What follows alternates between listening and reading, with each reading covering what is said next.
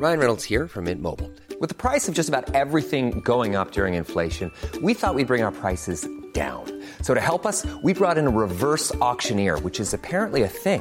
Mint Mobile unlimited premium wireless. Ready to get 30, 30, bit to get 30, bit to get 20, 20, 20, bit to get 20, 20, bit to get 15, 15, 15, 15 just 15 bucks a month. So, Give it a try at mintmobile.com slash switch. $45 upfront for three months plus taxes and fees. Promo for new customers for limited time. Unlimited more than 40 gigabytes per month. Slows. Full terms at mintmobile.com. There's never been a faster or easier way to start your weight loss journey than with PlushCare. PlushCare accepts most insurance plans and gives you online access to board-certified physicians who can prescribe FDA-approved weight loss medications like Wegovy and Zepbound for those who qualify. Take charge of your health and speak with a board-certified physician about a weight loss plan that's right for you. Get started today at plushcare.com slash weight loss. That's plushcare.com slash weight loss. plushcare.com slash weight loss. Many of us have those stubborn pounds that seem impossible to lose, no matter how good we eat or how hard we work out. My solution is PlushCare. PlushCare is a leading telehealth provider with doctors who are there for you day and night to partner with you in your weight loss journey. They can prescribe FDA-approved weight loss medications like Wegovy and Zepbound for those who qualify. Plus, they accept most insurance plans. To get started, visit plushcare.com slash weight loss. That's plushcare.com slash weight loss. Hey everyone, and welcome back to the Boost Your Biology podcast. Today's special guest is a longevity expert and researcher, Chris Mirabile. Welcome to the show, man. Thank you. It's nice to be here. Awesome. Chris, maybe do you want to let my listeners know a little bit about maybe your journey and how you became so fascinated with the area of longevity? Sure, sure. So it's a long story. I'll try to keep it brief. So I became interested in health when I was 12 years old. I picked up an issue of Men's Health magazine and I was inspired by it and wanted to be as healthy as I could be. So I started exercising and eating what I thought at the time was a healthy diet, which was the low fat, high protein, moderate carb diet, only to find that that maybe isn't the most healthy diet nowadays. But I followed that religiously. I exercised every day. And then I was stopped suddenly when I woke up from a seizure in New York City one day from a, a school trip. And it turned out that I had a brain tumor and something I never would have expected considering how much I was focusing on my health compared to my classmates and I was stopped in my tracks. And it really caused me to ask a lot of existential questions. And it really transformed my life in many ways. Um, I'd say in a good way. I think, in, ironically, it was a, a blessing to have that experience. With that said, it also changed my perspective on health. So, whereas I would say prior to that event, my interest in health was more superficial. It was I wanted to look good, I wanted to do well in sports. Now it was we added a dimension to that. Not that I didn't want to look good anymore, I still did, but it added the dimension of biology of what can go wrong. How how did i get a brain tumor in the first place was a question on my mind. Was it genetic? Was it environmental? Was it a freak mutation? Was, was there some explanation for this? These were questions going on in my mind and obviously i never wanted to experience something like that again whether it be a brain tumor or some form of cancer or heart disease or Alzheimer's, and the list goes on. So that really made me interested in biology. And over the years, I've really integrated that into my life. So by occupation, I'm an entrepreneur. I've started technology companies, but I've always been a citizen scientist, if you will, and uh, an N equals one experimenter with all different types of diets and supplements and lifestyle routines and exercise routines and setting different goals for myself, like to beat the Guinness Book of World Records for most pull ups in 60 seconds, for example, was what I, I, set out to achieve when I was 30 years old, or to get to professional level deadlifting when I was 31 or 32 years old. So I, I achieved 300% body weight deadlift. Um, and most recently, it has been to reverse my biological age, which there are a number of different tests you can run to measure your biological age. And uh, happy to tell you about that as well if you care to go into that. For sure, for sure. That's incredible stuff, Chris. I'd love to dive into that, the biological age, maybe explain to my listeners the difference between maybe, you know, your chronological age versus your biological age. Sure, sure. Happy to. So, chronological age, everyone's familiar with. That's how many times the Earth has revolved around the sun since you've been born, and everyone has their birthday, and that's their chronological age. But what not everyone's aware of is their biological age, and that is how old you are actually from a biological perspective. So, you might be 30 years old chronologically, but you lived a very unhealthy life. You smoked a pack of cigarettes a day and biologically your body is exhibiting the biology of that of a 35 year old or 36 year old on the other hand you may have lived a very healthy life and you may be biologically 28 years old. Essentially what these different ages equate to is your mortality risk right? So the older you are the more likely it is that there will be something that occurs that causes you to pass away as you know, when you're 80 years old, your chances of passing away is far higher than when you're 30 years old. So every year, biologically, that you're older, it's more likely that you will have a chronic illness, that you might pass away. And also, just in terms of how our biology functions, the older you are, the less efficient it is, and the less well we feel compared to when we were younger. Hmm. And so, what about as far as I'd imagine that's obviously an area you've been trying to improve is that biological age. So maybe do you want to share with my listeners like the range of interventions that you applied to yourself or some of the experiments you ran on yourself to to achieve a lower biological age.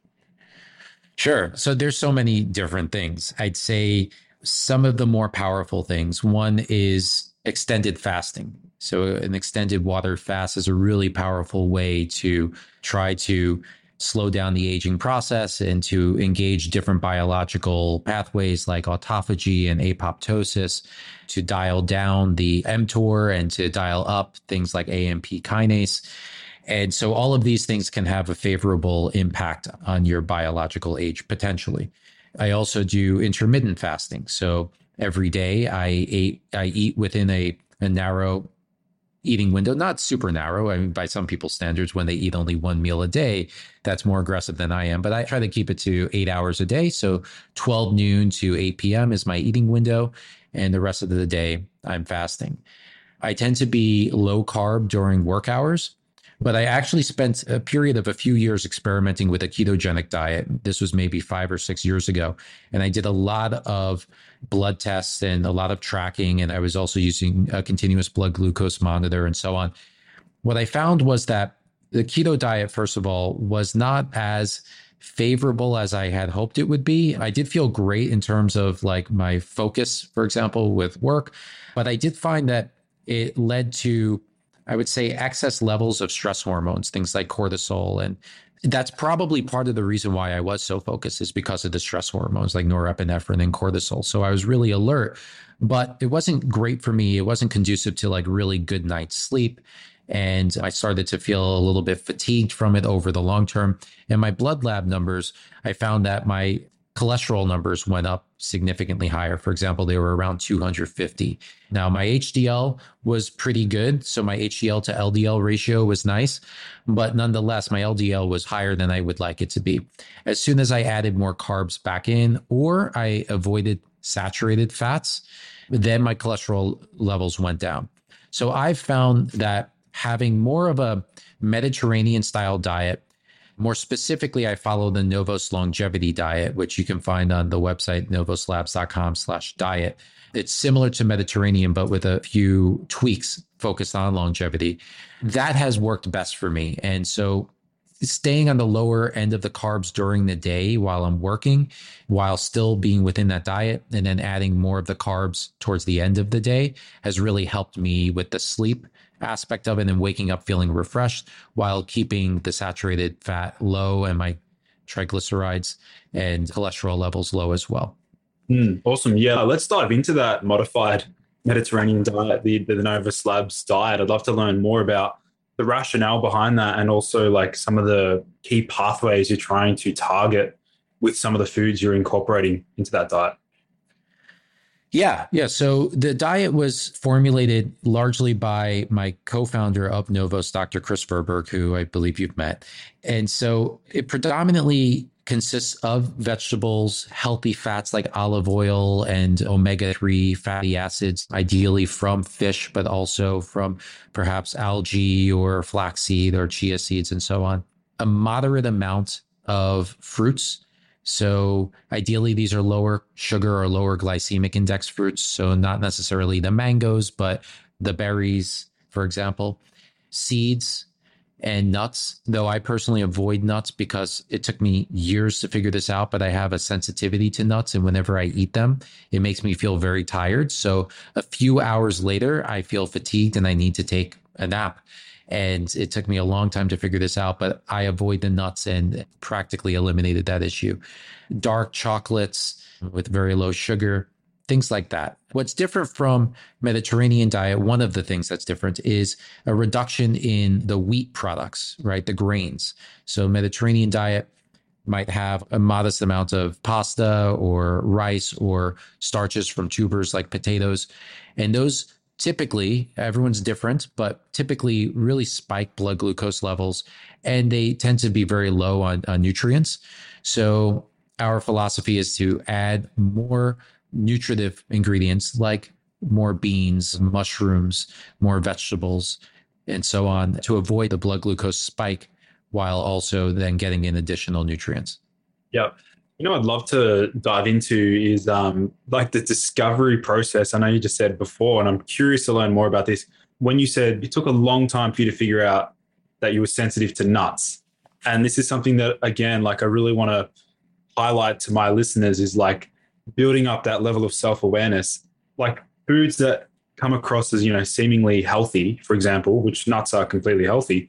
You know, some people can have an adverse reaction to. So, like, maybe what sort of advice can you give my listeners there in terms of experimentation and awareness?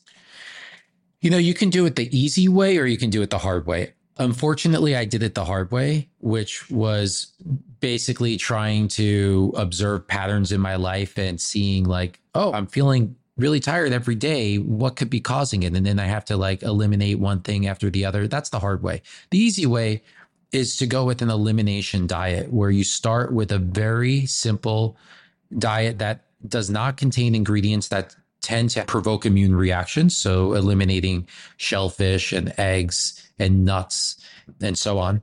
And also, try to simplify your supplementation routine and your sleep and try to eliminate as many potentially confounding factors as possible. So, to have a very basic, simple routine and to follow that for a few weeks, at least two weeks, and then slowly introduce each item. So, for example, add eggs in and go a week with those eggs and keep a close eye on how you're feeling. Maybe even keep a notebook. If there's any sort of objective measures that you can look at, that would also be helpful for these different types of foods. Like how long are you sleeping for? I use the Oura ring. There's other sleep trackers. Maybe you're sleeping for longer during those periods and you don't know it. And maybe, maybe that's a good thing or maybe it's a bad thing. It depends on where you are in your sleep hygiene and, and your sleep effectiveness.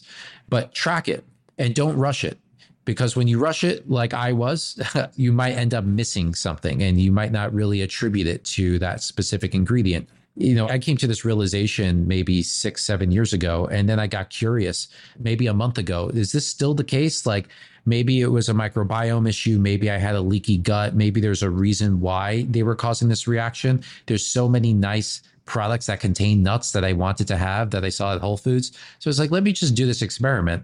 So I had a meal replacement bar that contained some almonds in it. And I was like, oh, I'm fine. This is no big deal. But then fast forward like four or five days into it, I suddenly had to take a nap in the middle of the afternoon for the first time in like two years.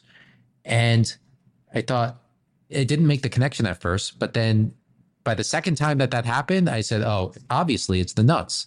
The nuts are doing it to me again." So, um, it's all about these experiments and the self observation and just being meticulous with it and and giving it enough time. Like it took me five days or so to realize it the second time around, and I was looking for it. So don't rush it and be careful with it.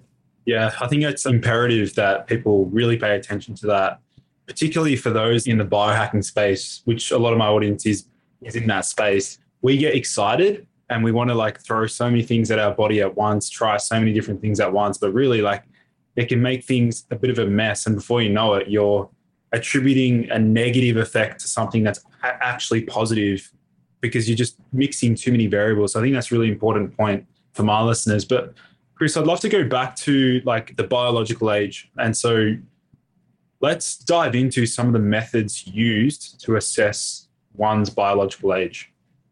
Sure. So there are multiple different approaches to try to measure a biological age. The most promising ones that scientists have so far devised are the epigenetic biological age clocks. There's scientists like Dr. Steve Horvath, who is very famous for his work on these types of clocks. Other scientists like Dr. Levine and Dr. Hannum and so on are recognized names in the scientific literature for these types of clocks. Not all clocks are created equal. Some clocks are more accurate than others. Some clocks look at different things than others. And we can talk a little bit about that in a moment. Ultimately, the way that an epigenetic clock works is that it's looking at your epigenome. So, for those who aren't familiar, you've got your genome, which is like the piano keys on the piano. And everyone's familiar with genetics at this point, but the epigenome is essentially which of those keys are being played. So it's more like the piano player who is either making beautiful Tchaikovsky music or is sounding like a kid, you know, crashing down on the keys, right? And ideally, you sound more like Tchaikovsky and you sound less like the kid.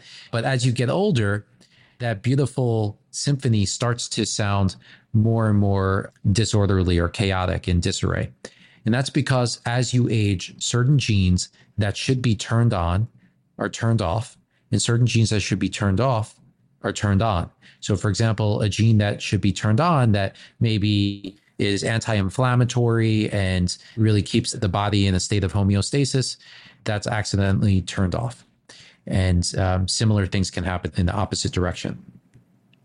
And so there are patterns to this. And as you get older, scientists are able to make these correlations and able to identify essentially how old you are based on which genes, specific genes, not all of your genes, but specific genes, which ones are turned on and which ones are turned off. And they identify these patterns. So some of these tests, as I mentioned, are more accurate than others. And some of the tests look at rather than what your biological age is, they look at your pace of aging. So in fact, one of the most accurate tests out there is a pace of aging clock as opposed to the actual age. So it tells you how quickly are you aging? So for every one year, for example, are you aging one year? That's what the average person would be doing. Or are you aging 1.2 years every year or 0.8 years every year?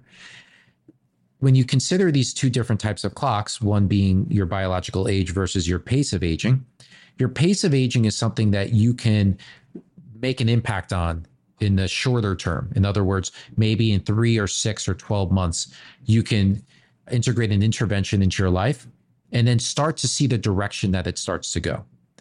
Whereas with the age clocks, the standard age clocks, it's much harder to see that because you've got decades of accumulated life experiences, environmental experiences that have led to whatever your biological age is. And for you to then be able to move that becomes more difficult. Not to say that you can't. There are studies that show, as well as anecdotes where people have been able to do it, but it will move less readily compared to the pace of aging clock. Hmm, interesting. So, what about the other method? Is it DNA methylation? So DNA methylation is literally the epigenetic clock. So your epigenome, your genes can be methylated or unmethylated. And that is essentially turning a gene on or off. And that is epigenetic. So yes, they're used kind of synonymously, the methylation clocks or epigenetic clocks. Sure, sure. So I guess from like a intervention perspective, let's say my listeners, are, you know, maybe wanting to know about some of the most potent anti-aging modalities or therapies. You know, there's so many different things you can look into: stem cell therapy, fasting, specific diets. What would you say right now, based on the evidence, as the strongest or the most robust research for extending lifespan?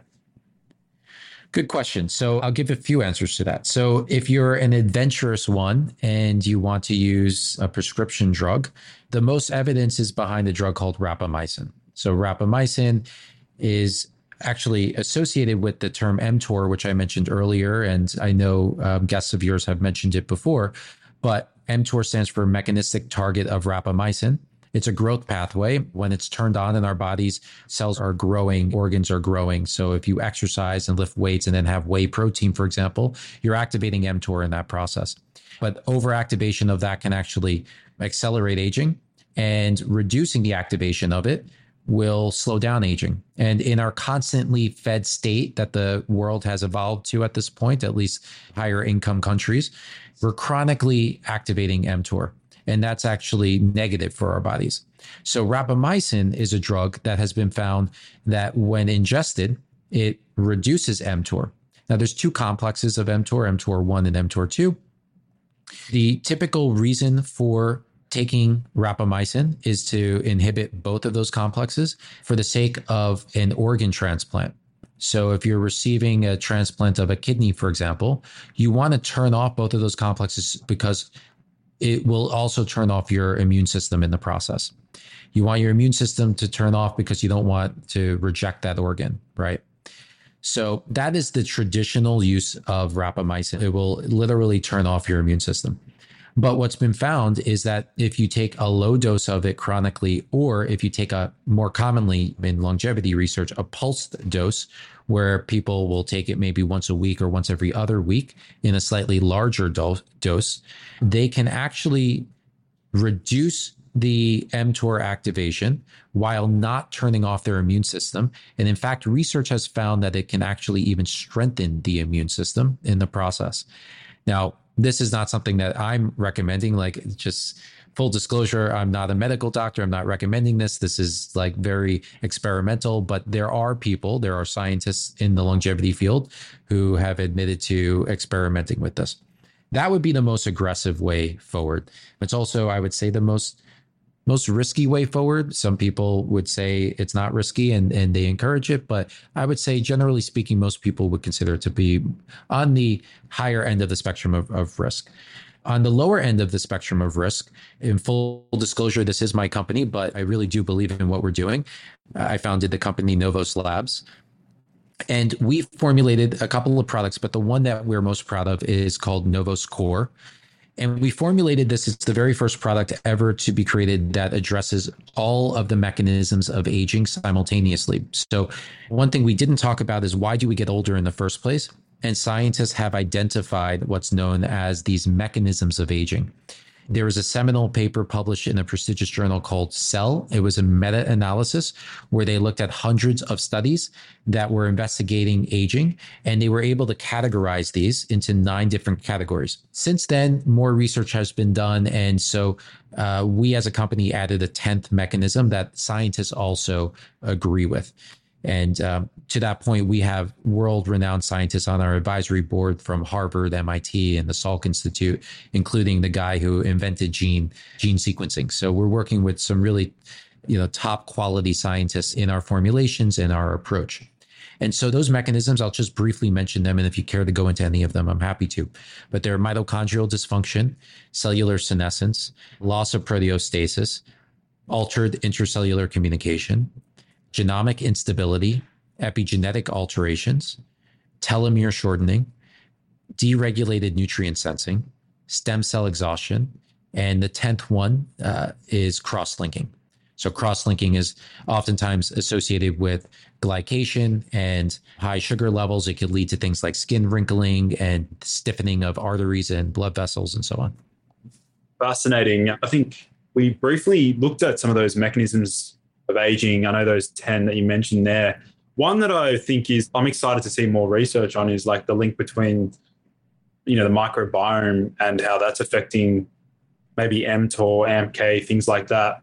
Because as you were sort of discussing rapamycin, which I'm sure quite a lot of my listeners would know about rapamycin, something that I came across in the early days looking at longevity drugs, and then metformin was next. But with rapamycin, for example, if it is so powerfully inhibiting both mTOR, you know, the two types of mTOR that you mentioned, would that have consequences in terms of, you know, building muscle and muscle growth? Potentially. Now there was a study, and I can't recall it off the top of my head, where it was it was done in mice, so it's not necessarily transferable to humans, but they did administer rapamycin to mice, and they found that although the mTOR wasn't being activated, the mice who were being stressed in the form of exercise compared to the control, I believe, had more or less the same amount of muscle growth.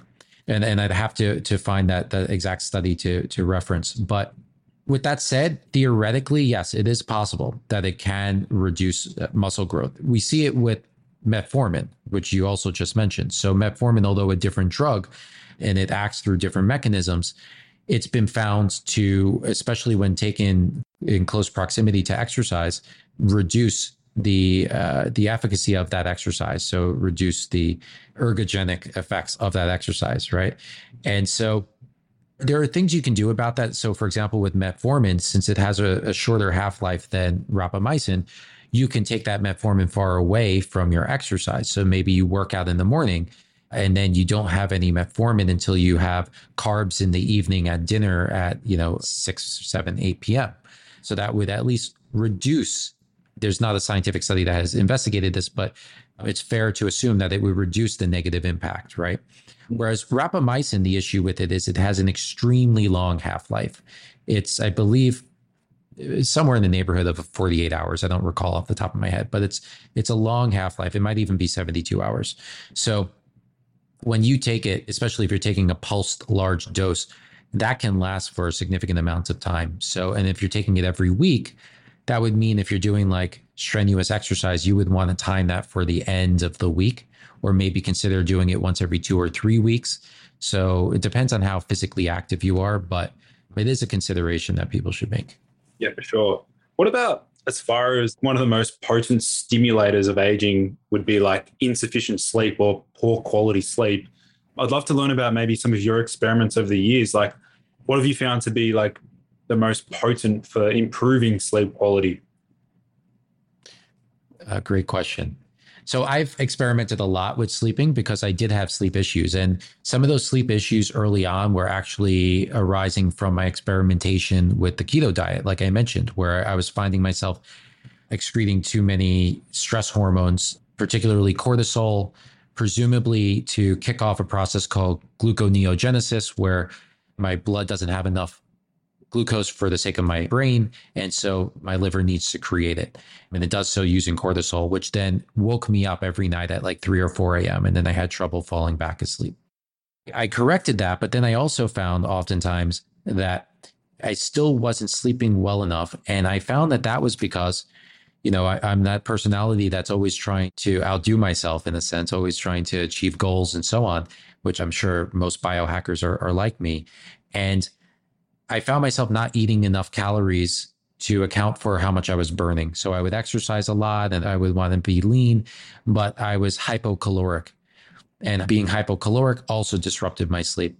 So I needed to make a point to always be at least eucaloric, like equal to how many calories I was burning. If I'm off by a couple hundred calories here and there, that's fine. And I don't measure it. I'm not meticulous about it, but I, I can feel like, am I feeling hungry? Two hours before bedtime? If so, have have some more food before I'm getting ready for bed. So that was another big one.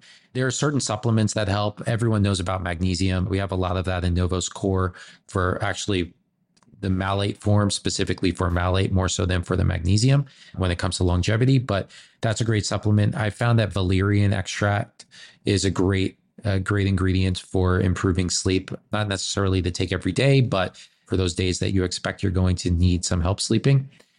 And I've actually, believe it or not, found one of the best sleep hacks ever for me personally. It was a like $2 intervention is earplugs. So, uh, believe it or not, most people don't know how to put earplugs into their ears. Like whenever I see my friends put earplugs in, they just like squish it and then shove it into their ear and they say these don't, don't, these things don't really work. If you do it the right way you're like literally lifting your ear up and you're you know making it very thin almost like a golf tee and then you're putting it in gently as deep as you can and you let it expand. And when it expands it completely shuts out the noise. And i used to live in manhattan and you know there's noisy streets there. And even now living in florida there's noise coming from you know other people in my home or the dog and having no noise coming in or limited noise coming in really really helps me sleep because whether you know it or not the noises in your environment are waking you. They're causing micro arousals if you were to get a sleep study done they would show that you are waking up and that disruption in your sleep is leading to less efficient sleep. So any way that I can try to tune out the outside world with that, I also wear a sleep mask really helps me to improve the efficiency and the effectiveness of my sleep. Yeah, I'm glad you mentioned that, Chris, because it's probably the area that I think a lot of people neglect. I mean, we've had quite a lot of guests and even myself talk about the benefits of like mouth taping to promote, mm. you know, nasal breathing and then also wearing an eye mask, which I'm a huge believer of as well, wearing blue blockers before bed. But again, like I think blocking out noise, like you said, you know, micro amounts of noise can cause these mini awakenings during your sleep. And again, not many people would be aware of that. So I think that's a really crucial point. Something else I'd love to explore with you, Chris, I guess, is actually, I know you mentioned a while back you actually played around with a, a blood glucose, continuous glucose monitor. I'd love to explore more around that because, again, that's, I personally think that a CGM device is going to be extremely beneficial for a wide variety of people, hopefully in the next year or so, it's becoming more widely available. What did you learn through wearing one of those? Yeah, let's sort of share your experience using a CGM device. Sure. So, part of the reason why I experimented with the CGM was because I was experimenting with the the traditional finger prick devices uh, that diabetics typically use, and I found that I had higher fasting blood glucose than I would have expected. And this was initially when I was on the ketogenic diet, and it struck me as very odd. And I was thinking that maybe this is as a result of the ketogenic diet, maybe too many stress hormones, and it's keeping my blood sugar elevated, and so on. I then added carbs in, and the fasting blood glucose was identical. It didn't decline. We're talking slightly above 100 milligrams per deciliter. I then got a CGM to try to better understand how my blood sugar fluctuates based on fasting or different food schedules and so on. And admittedly, I don't have all of the answers still. It's still an ongoing experiment. My blood sugar is still slightly higher than you would expect. And I say higher than I would expect because practically all other measures that I've done have come out favorably for me. So I didn't mention when we're talking about the the biological age results, for example, the laboratory that did the test for me and ran multiple different algorithms, multiple clocks on, um, he said that I had perhaps the best results they've ever seen. So at 37 years old, I was 11 years chronologically younger based on their most standard test. The Dunedin POAM test, that's the pace of aging test. It's um, considered the most accurate by many people in the field. It was created by Duke and Columbia University. That has me aging at seven and a half years for every 10 years, for every decade. So basically 75% every year is what I'm aging. Telomere length is that of a 24 year old. My uh, uh, extrinsic epigenetic age, which is my immune system age, uh, based on the Hannum EEAA clock. That's 19 and a half years old. So between that, my blood test results, my body fat percentage, my visceral fat percentage, like all of these things are not characteristic of a diabetic whatsoever. But yet my blood sugar is slightly above where it should be. Ideally, it's below 100 and ideally even lower than 90. So I've experimented with periods of prolonged fasting. I'm able to get my blood sugar down into, you know, the 80s, sometimes upper 70s when I do prolonged fasting. When I eat certain types of foods, I can see my blood sugar spike. Like there's certain types of fruits, for example, that I can see blood sugar go up to like 170. But what I will say is that fortunately, I, I do have a very responsive glucose response curve, right? So, in other words, am I insulin sensitive? Yes. My glucose might spike, but when you look at the one hour postprandial and the two hour postprandial, they are in very healthy ranges. So, it seems like I'm insulin sensitive. When we've measured with blood tests how much insulin I produce, like my fasting insulin levels and so on, very, very low. but for some reason there is that pesky fasting blood glucose that's a little bit high. So these are some of the things you can learn from the continuous blood glucose monitor. In my case, it's a little bit of, of an exception compared to most people, but in general, to be able to see how different foods and how different eating windows and how different sleep routines can influence your blood glucose levels, that's very important, especially for the topic of longevity, where I mentioned before, for example, glycation. The higher your blood glucose levels, the more glycation takes place. You literally see it in one of the blood markers for your blood glucose, which is your HbA1c. That is your glycated hemoglobin. That is literally how much glycation is taking place on your red blood cells. So just imagine that is also happening to other proteins throughout your body, which the more that happens, the quicker those tissues and by extension organs can break down in, in the sense of becoming stiffer and not functioning the way that they're supposed to. So generally speaking, as long as you're not hypoglycemic, the lower your blood sugar and the less of an extreme increase and the area under the curve, all of those being as low as possible is is what you're striving for. Yeah, this is really fascinating. I'm really enjoying this because um, now I'm starting to link in some of my own experiments that I did wearing a CGM. I want to dive into when you had that spike in glucose, like let's say a certain food you had, it actually spiked your glucose. Did you subjectively feel different during that spike? And or did you feel any physiological changes like when it came back down at all? I'd say there is a subtle difference in terms of my energy levels and clarity of thought. So, generally speaking, when my blood sugar levels are stable and on the lower end of the spectrum, I do think more clearly. My memory is that much sharper.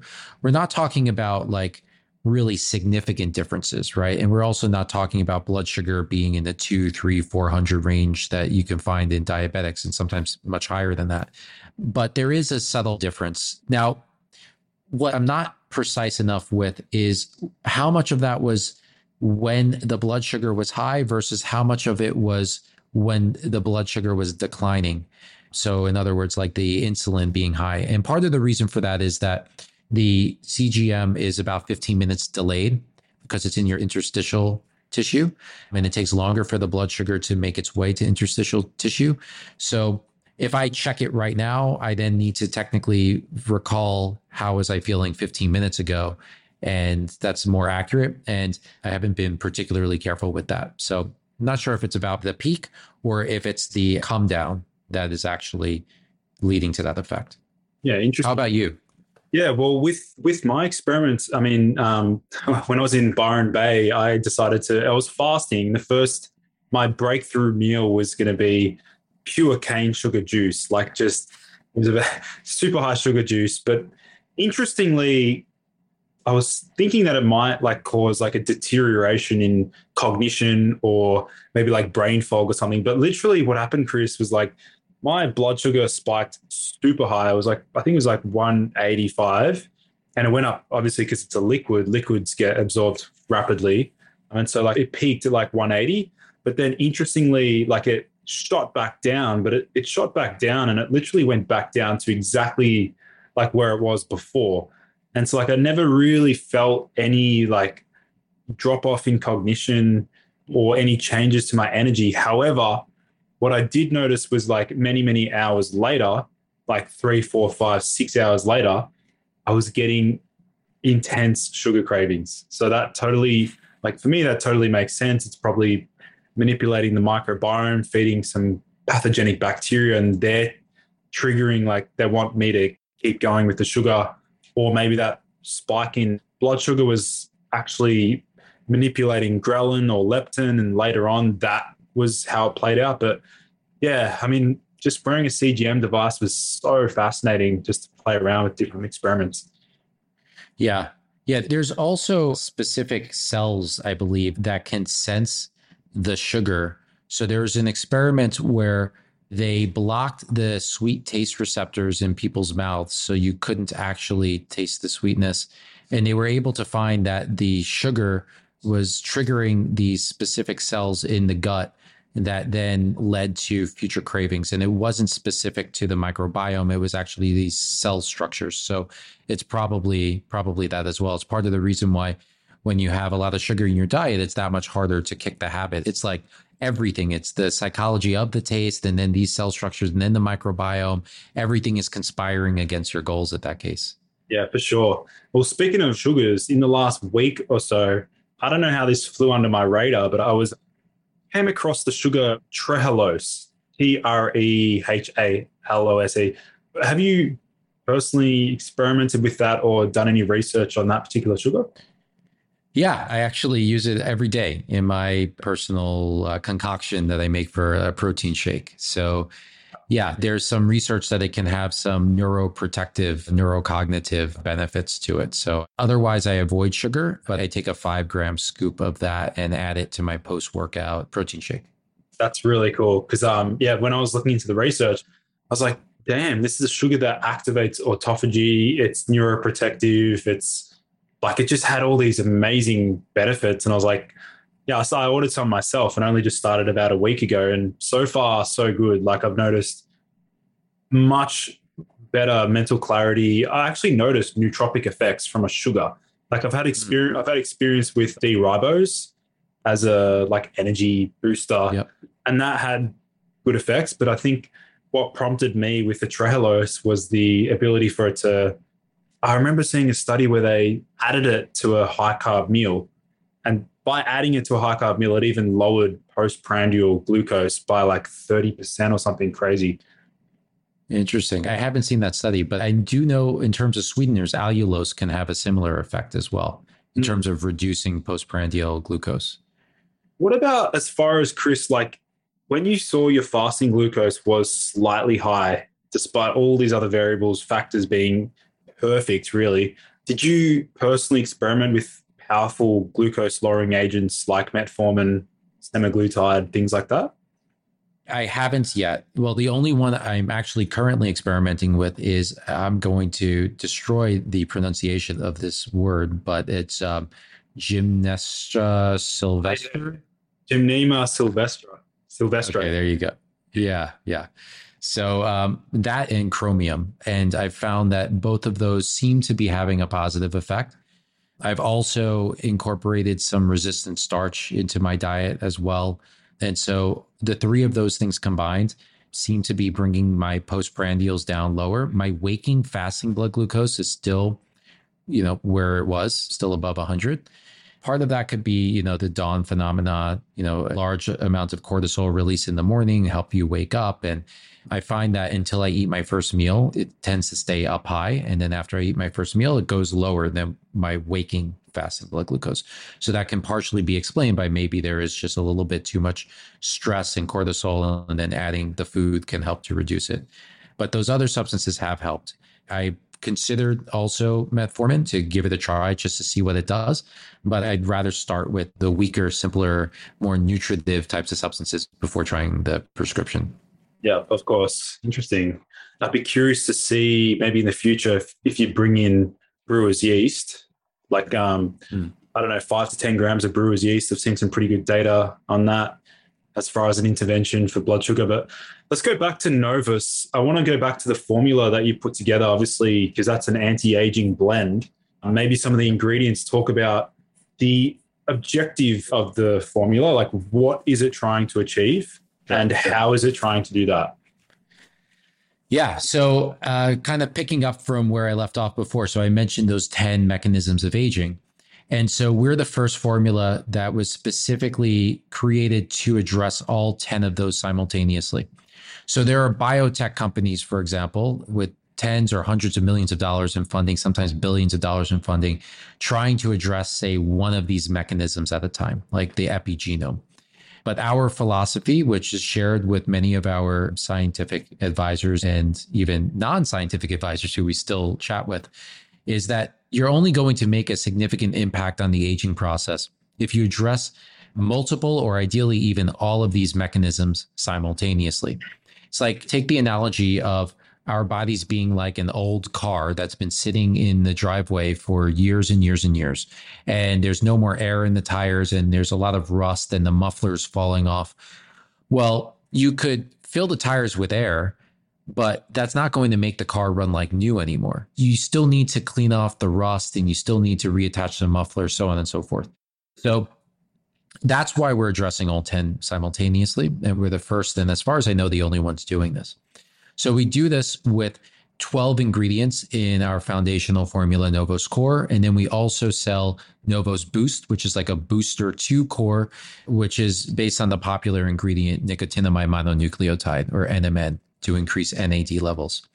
But the ingredients in Novos Core are calcium form of alpha ketoglutarate, glycine, glucosamine sulfate form specifically, pterostilbene, which is a better alternative to resveratrol, fisetin, microdose of lithium, ginger extract, malate, which comes from magnesium malate, and magnesium also offers benefits, but we intentionally included malate, hyaluronic acid, and not simply for the hyaluronic acid in the traditional sense of improving skin health, but actually for what's called acetyl glucosamine, which is a component of hyaluronic acid, which has been shown to extend lifespan in multiple animal species.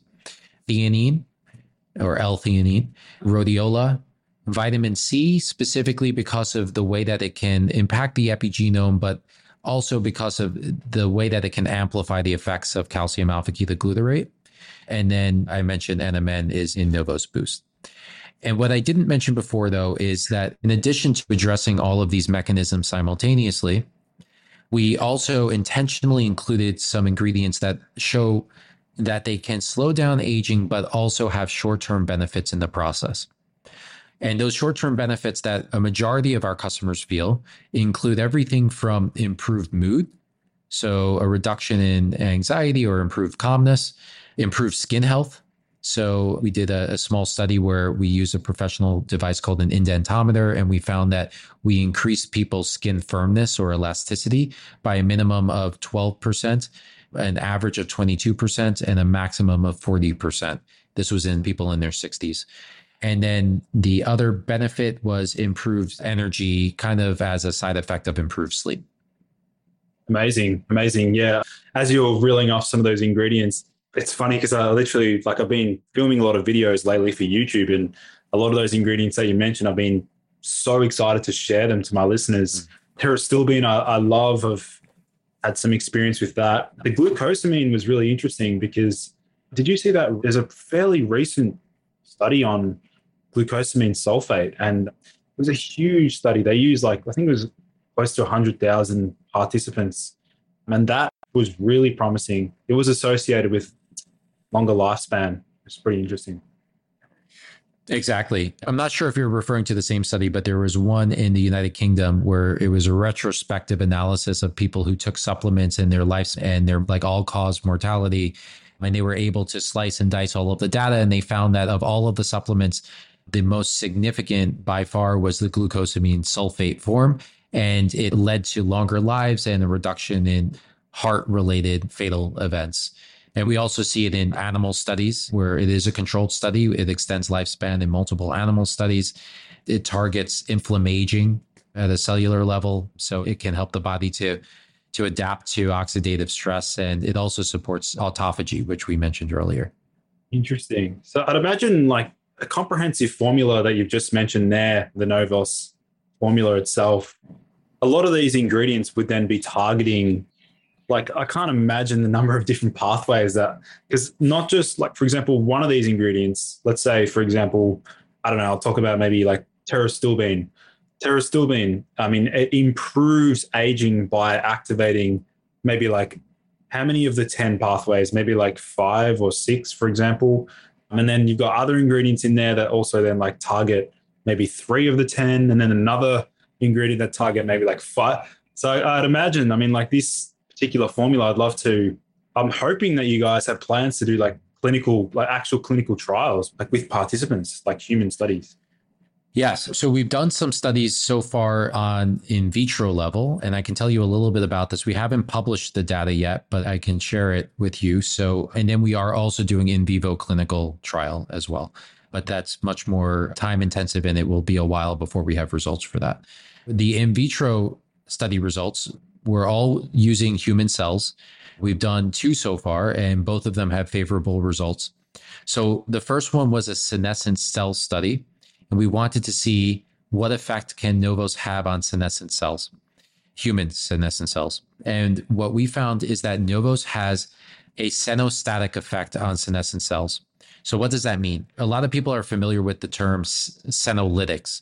Senolytics are intended to destroy senescent cells, as you can sense from the word lysis, right? Like cut it and destroy it. The issue with senolytics is that they are oftentimes causing damage, peripheral damage to nearby tissues, especially epithelial tissues. And those tissues can also include stem cells.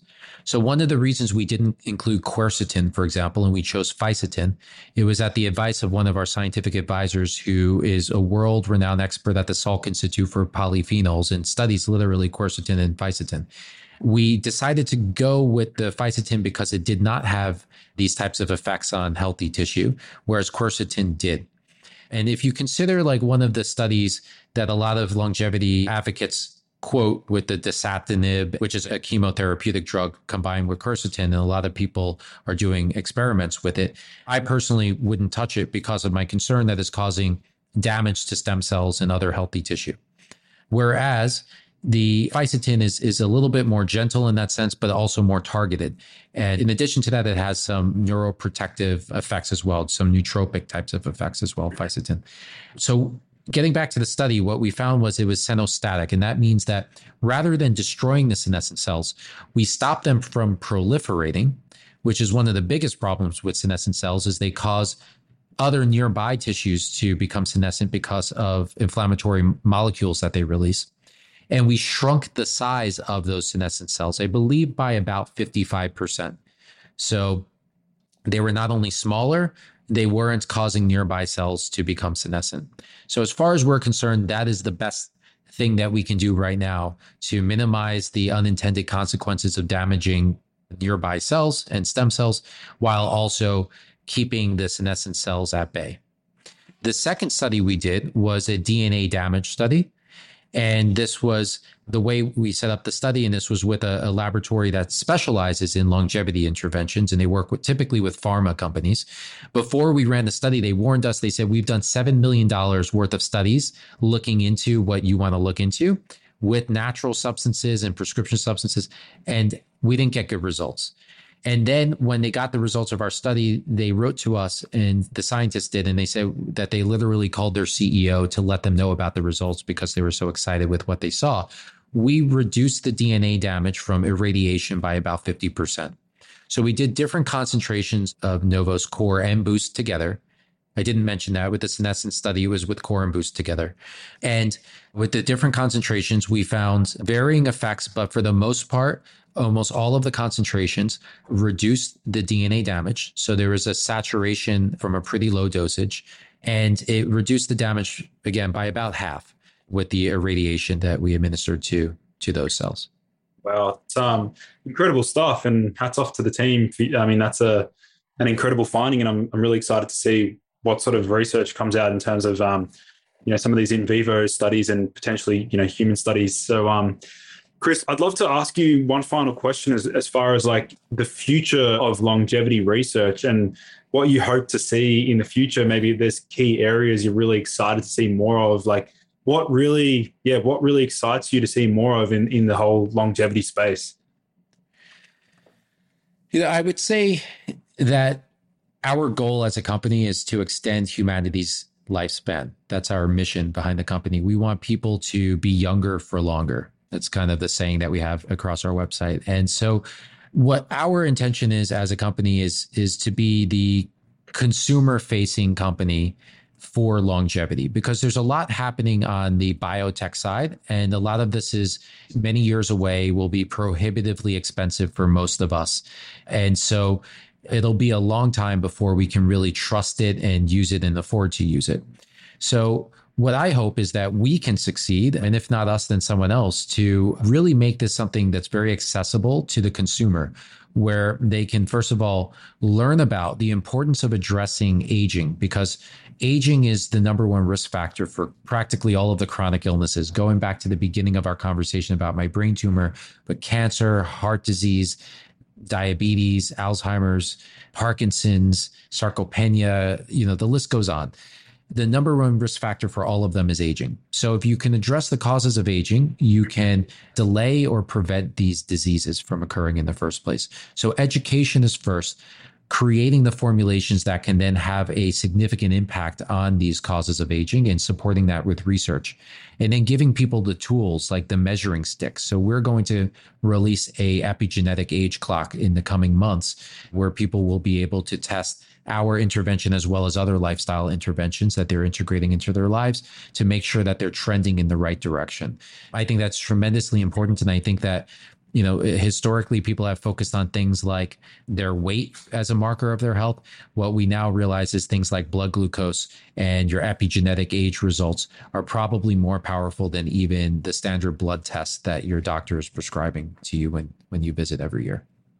Yeah epic. I mean um yeah you guys are doing a fantastic job, and I'm you know really impressed with the formulation, like the vision, um, and just how robust and thorough you guys are in terms of like the formulations and and building a company. It definitely inspires me one day to have my own range and formulations. But um, for my listeners, I'll make sure to link in those products for those who are potentially interested in purchasing them, trying them out. You know, leveraging the power of some of these supplements. I'll make sure to leave those linked in the show notes. But otherwise, Chris, thank you so much for coming on the show. It's been an absolute pleasure having you on. Thank you. Thank you. I appreciate it. Planning for your next trip? Elevate your travel style with Quince. Quince has all the jet setting essentials you'll want for your next getaway, like European linen, premium luggage options, buttery soft Italian leather bags, and so much more.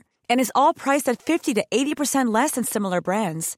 Plus, Quince only works with factories that use safe and ethical manufacturing practices.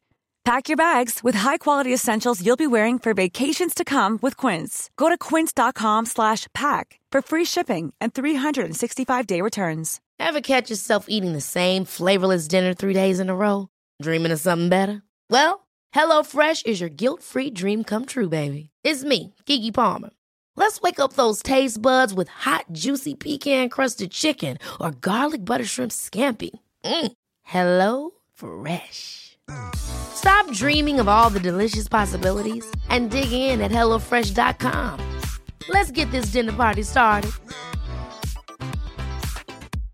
Imagine the softest sheets you've ever felt. Now imagine them getting even softer over time. That's what you'll feel with Boll and Branch's organic cotton sheets. In a recent customer survey, 96% replied that Boll and Branch sheets get softer with every wash. Start getting your best night's sleep in these sheets that get softer and softer for years to come. Try their sheets with a 30-night guarantee. Plus, get 15% off your first order at bollandbranch.com. Code BUTTERY. Exclusions apply. See site for details.